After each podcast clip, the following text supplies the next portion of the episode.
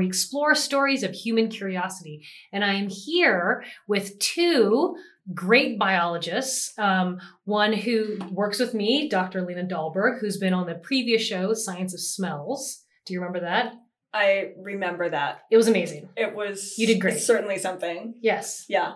Two years ago, I had the honor and privilege to interview Dr. Janet Iwasa, who is an amazing, what, what would you say, data visualist, animation visualist, I say molecular animator. molecular animator. And um, we talked a couple years ago, and it was like terrible audio listeners. And this is my redemption song. Thank you for agreeing to talk to us again. Absolutely. Welcome back to Salt Lake City. Yes, yeah. It's whenever I come to Salt Lake, I talk to you.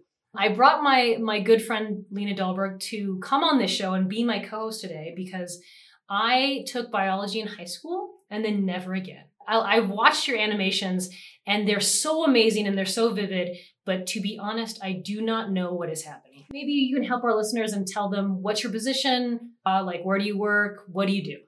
So, I am an assistant professor of biochemistry at the University of Utah in the medical school. And my focus is on creating visualizations of molecular processes that are used for a variety of purposes. The main goal is to use them in research and research communication, but they're also used in education and outreach.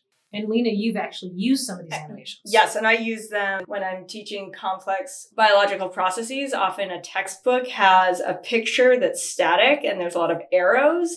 And so in your mind as a student, you're supposed to be able to see how scenario one leads to scenario two, and then you're supposed to just figure that out. And so the animations are really nice because it shows how these processes are really happening at a molecular level. in the world of biology and like science communication trying to uh, communicate a lot of these processes who else is doing work like you There aren't a ton of other people within academia. There are a couple people in academia that I can think of who are doing this, at least in the US. I, I don't really know too much outside of the US, but there are a lot of people within different industries. So there are medical illustrators who are employed by you know different types of publishing companies pharma different places like biotechs they have their own independent illustration companies working freelance but within academia i think it's relatively rare. There there are a couple different ways i got into it but the, the kind of what i remember most was when i was probably a second year in grad school or like uc san francisco there we which is, a I was med- which is a medical school. So there, there's no undergraduate campus or anything like that. The lab right next door to us was studying a protein called kinesin, which is a microtubule motor protein. It walks along microtubules. I was in the Mullins lab. We studied actin. The lab next door to us studied kinesin and microtubules. Microtubules are considered sort of the highway of the cell. So they stretch across, basically, they can stretch from one side of the cell to the other.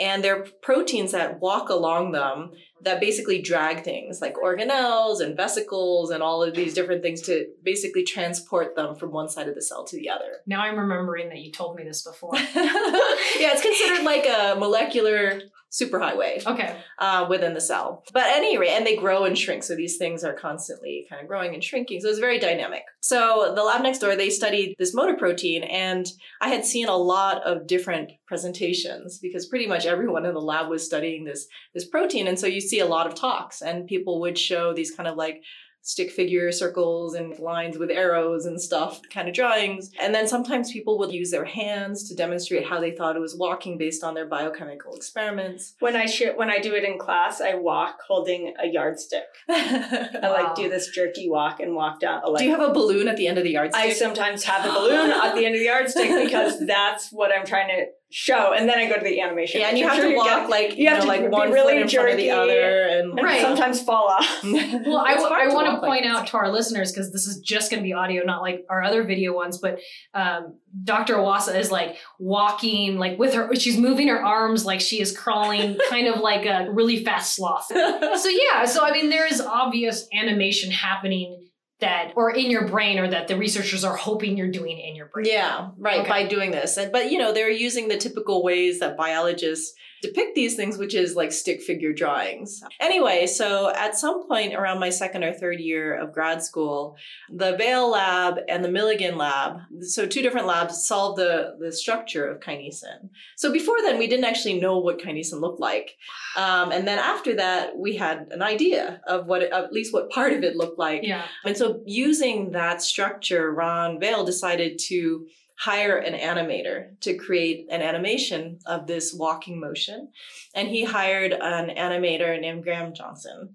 And so Graham is actually a medical illustrator by training, a fine artist. He did some fine art before that and had begun doing some work on molecular animation. And so he created this animation of kinesin, which was then shown in group meeting, which I attended. And a graduate student gave this presentation and showed the animation, which is like pretty much the first time I've seen a molecular animation. For one thing, I never really totally understood. When people were talking about how, how it worked, they were talking about how it's using energy by walking. And I, I think it never totally gelled. Yeah, until yeah. I saw the animation. And it, it made me think that the animation was really intuitive. It was a really natural way of thinking about a dynamic three dimensional object that's, you know, doing something that's kind of complicated. And it made me think, why are we drawing a bunch of circles and squares and arrows when we could try to be showing things in three dimensions and dynamics, which is the way we see them in our heads but not the way we're trying to communicate. I, I kind of want to bring my next question to Lena then, because you you come from this like family who who does biology right and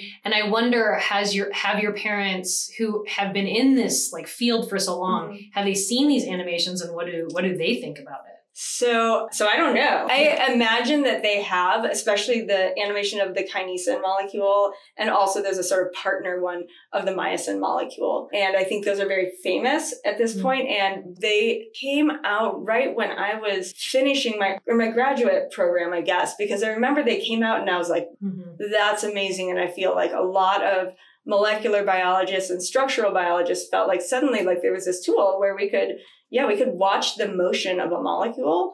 Um, I imagine that my my parents, uh, yes, full disclosure, are also biochemists, and um, I bet that they have seen them. Mm-hmm. But it's interesting because you can be so specialized in biology that if you're not paying attention to one portion of it, you might not actually have you even seen them? Have, have even seen them? We always talk about pop culture on this podcast, and we talked about how when you started learning you know, you were kind of, what do I want to say, inspired by this. And you were like, this is something that should be done. And you, you had said you went to go learn animation and it was like right next to Pixar. So other people were doing animation, but not necessarily science animation. Yeah, so I took a course. I've taken a few courses in 3D animation, and the first one I took was while I was still in graduate school, like I, probably around my third year. And the course, you know, so as I mentioned, UCSF, it's a medical school, so there aren't any like art classes or anything like that, you know.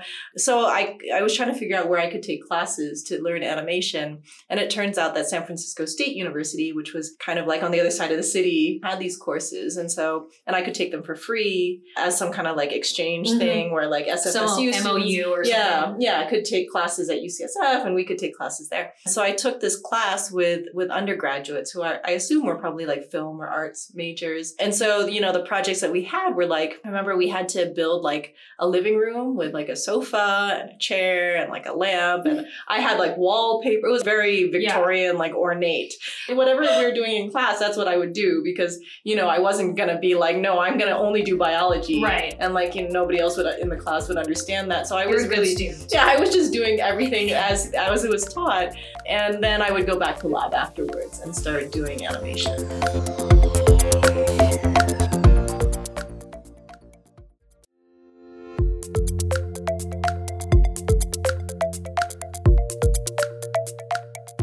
Started doing animation, when did that become part of your research? Because I, I think your website is called the Animation Lab. Uh, yes that's I mean, you stole that name right away, Animation Lab. I mean, that's there was nobody else that wanted that. Yeah. um, you know, I think we couldn't get that Twitter handle. It's like animationlab.utah.edu. but as a grad student, you're doing this. I mean, I personally I do this podcast. It's hard to get administrators and bosses to really totally value science communication and I think a lot of your work is, I mean, that's a large portion of it. Like this is for Mhm. science communication so that people can understand what these proteins are doing. So how how did you navigate that? Yeah, so in graduate school, I I guess you know, like I wasn't. I had an NSF uh, fellowship, Mm. uh, which probably you know I had I had that when I started grad school, so it probably helped that I had funding because when I you know when I started doing animation, I had to ask for my advisor's permission, and I had a small portfolio of animations I had started to work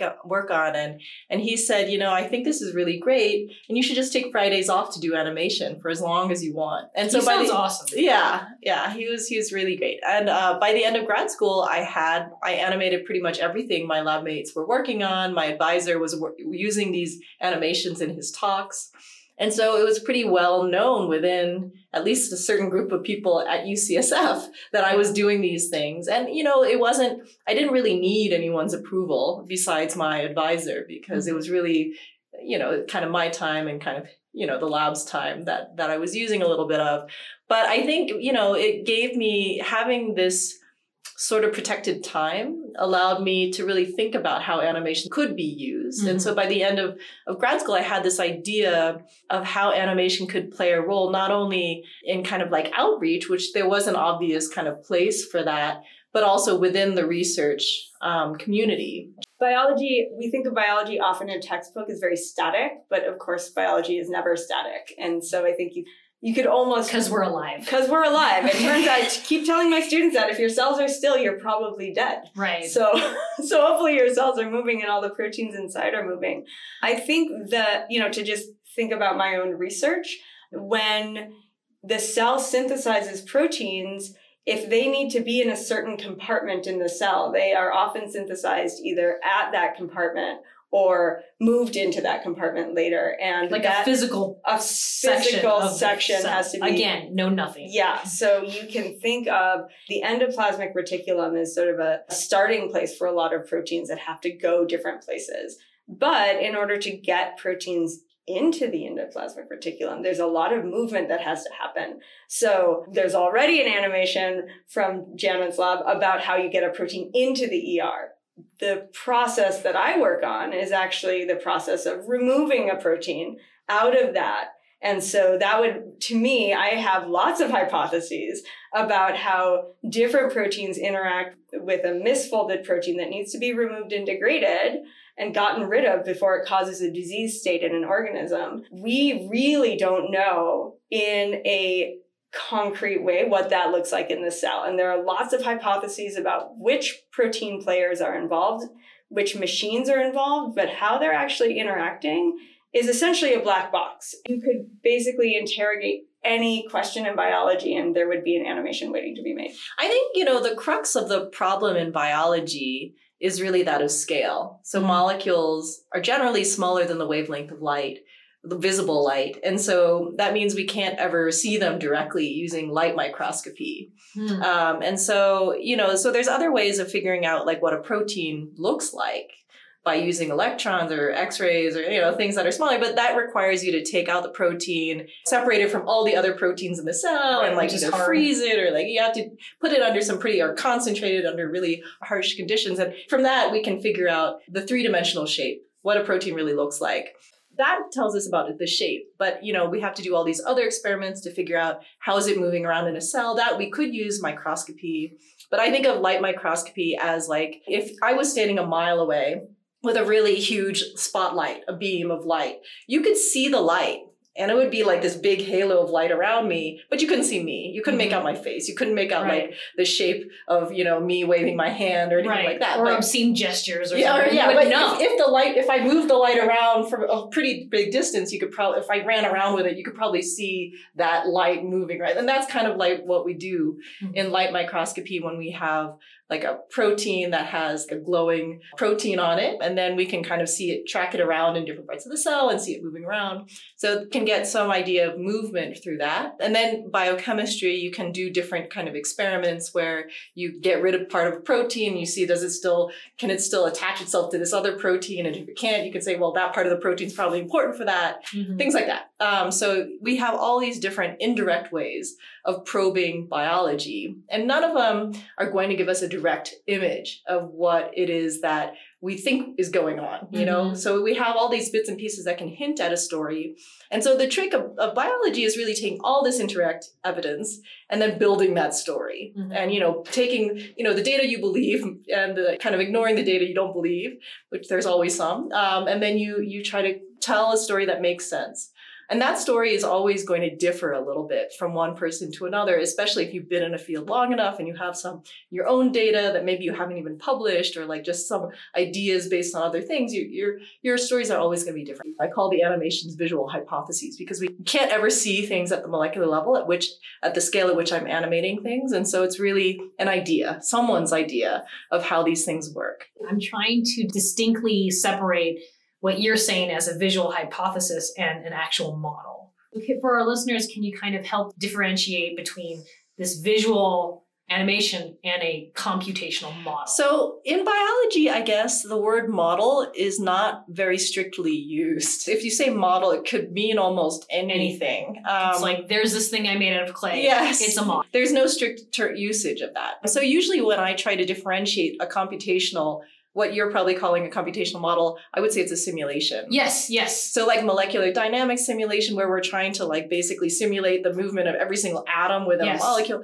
That I would consider simulation. The animations are not simulation. Exactly. However, you could take simulation data and incorporate them into the animation. Right. problem again with biology is that there's so there's simulations you can do on different scales. At the kind of the finest grain, you have what's called molecular dynamics. And that is like simulating every single atom in a molecule. You need a supercomputer to have like a nanosecond of like some protein doing very little, you know, over this course of like nanoseconds.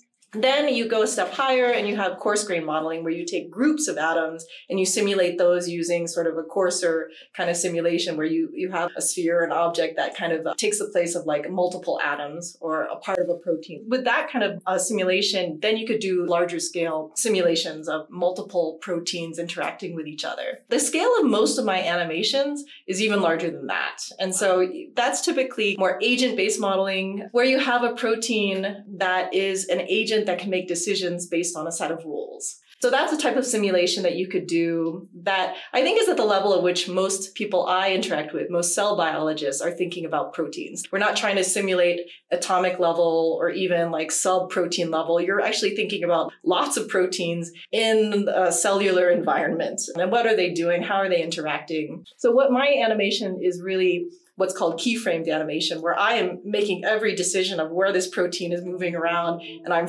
I'm setting a keyframe on how this protein is moving in space and time, and sometimes hundreds of proteins.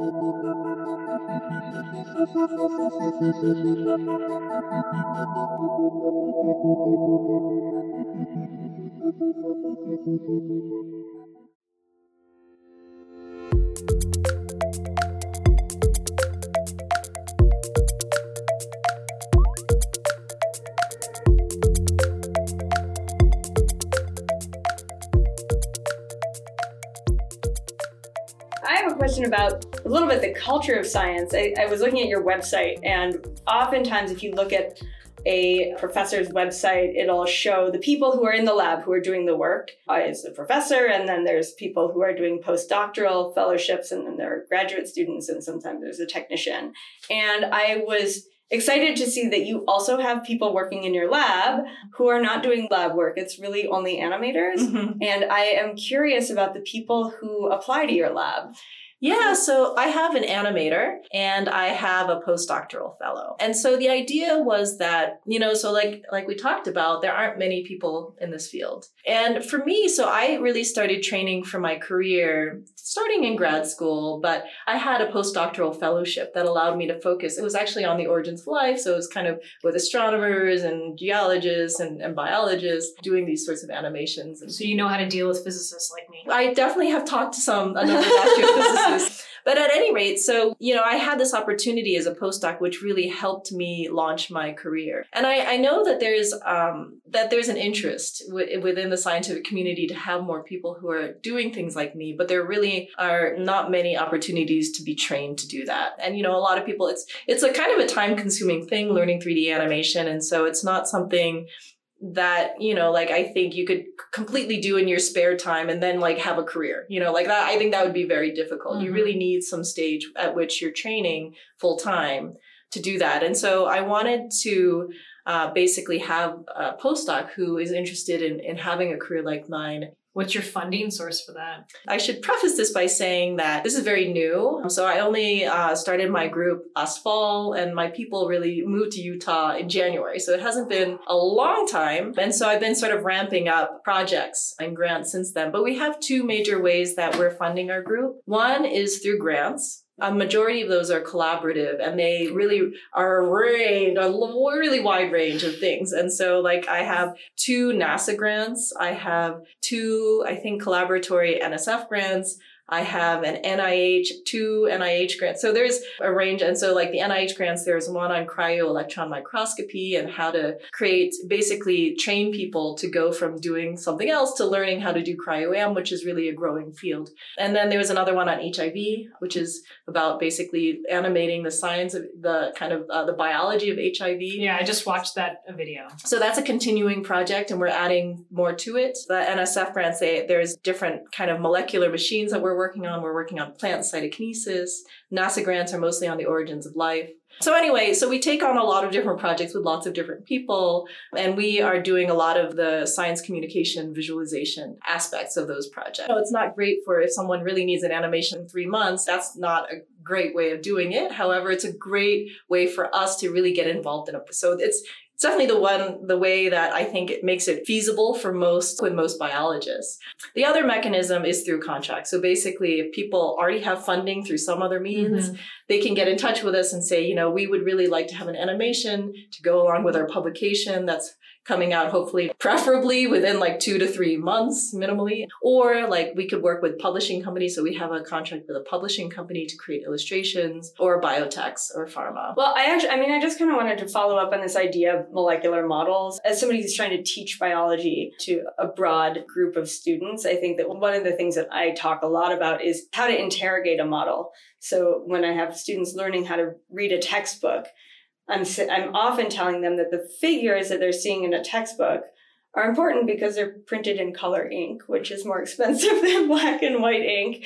And they're also spaces to ask questions. So once you understand what the picture is showing you, then you can start asking the why questions. So why is that red blob next to the green blob? Or how do you think that the red blob could be interacting with a yellow blob and a green blob at the same time? I like the idea of these the three dimensional and four dimensional models where you see things changing over time because it allows even more of those moments for students to just come in and say like and what's the next question? And i think that's also one of the really great things for researchers who are who are always looking for the next question is to say if this is if this model is true then my data should look like this. Or if it's not true my data should look different.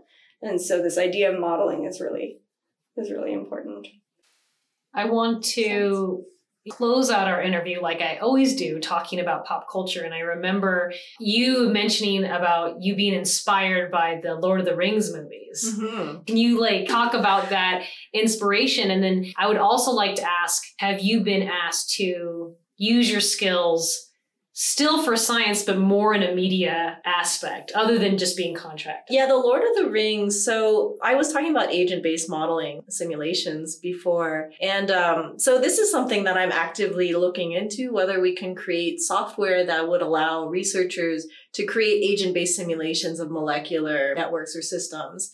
And so that that would involve like figuring out what the structure of a protein is and then uh, giving it a set of rules so it can based on what's around it it can kind of change its shape or whatever. One of the reasons that I thought this would be possible to do was that I was attending these conferences. There's this one called SIGGRAPH um, which is about graphics and uh, visualization within kind of more of a Hollywood kind of context. And so, you know, at the conferences I go to, there's like booths by like people who make microscopes and like stuff like. But at this place, the booths were like Pixar, Yeah. and it was like you know all the big animation studios. Like my dream. Yeah, it was. It, It was, was. like DreamWorks. It was exactly. It was fun. Yeah. And you know, so there are people who were doing like motion capture and all this kind of stuff, like demoing it, the software. And I walked by a booth that had scenes from Lord of the Rings. And what they were demoing was this agent based simulation software where you could basically simulate crowds using agent based simulations where you could create an agent, in this case, like an elf or an orc or like a human or whatever, and you could have them in different poses. And they'd be um, these sort of autonomous agents where if something moves within a certain distance that was defined by you, like say five foot radius or something, if something walks within this radius, the agent would react. And you Mhm. could make the rules of like, if it's an elf, they wouldn't do anything. But if it's an orc, they're going to raise their shield, or they're at 50% chance of raising their shield, 50% chance of raising their sword. It's like Sims on steroids. Yeah. Like oh my god, I love it. But it, so they had this, and it, and was built with the kind of uh, uh, graphics, you know, so you could see the agent kind of undergoing, going between these different steps, making these decisions. And I, you know, like watching the simulation run. So then you can populate your scene with like a hundred of these agents, and they look pretty good. They're making these decisions. They're kind of interacting with each other in this way that looks pretty realistic. And my my first reaction to seeing this is like, it's like proteins, you know, like proteins are making decisions on what's you know big kind of going on, around them, and they they have different kind of forms. You know, they have these different states that's determined by kind of what's within their vicinity.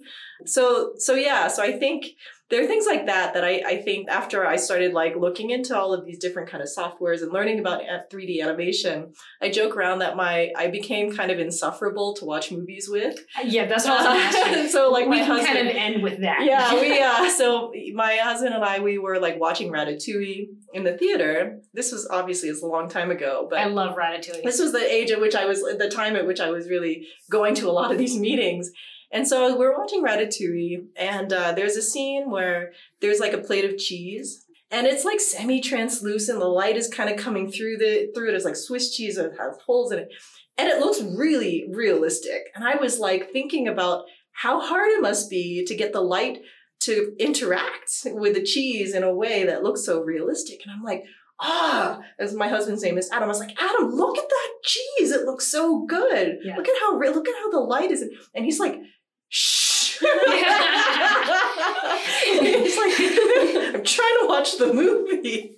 And then at SIGGRAPH, I saw a presentation by people at Pixar who were talking about the cheese and how hard it was and how, you know, they really had to think of the physics of how the light was interacting. you knew it. yeah, and I was like, I knew it. You know, just being, yeah, exactly. I was like looking at that plate of cheese, and I was like, that looks like a lot of work.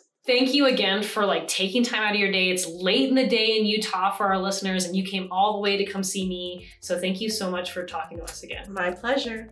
And thank you too, Lena. Thanks for inviting me.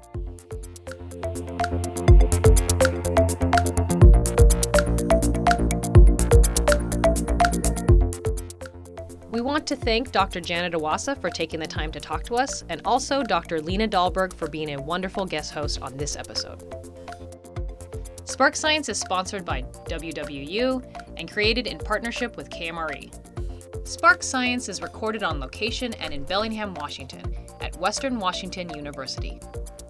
The producers are Suzanne Blaze, Regina Barber DeGraaff, and Robert Clark.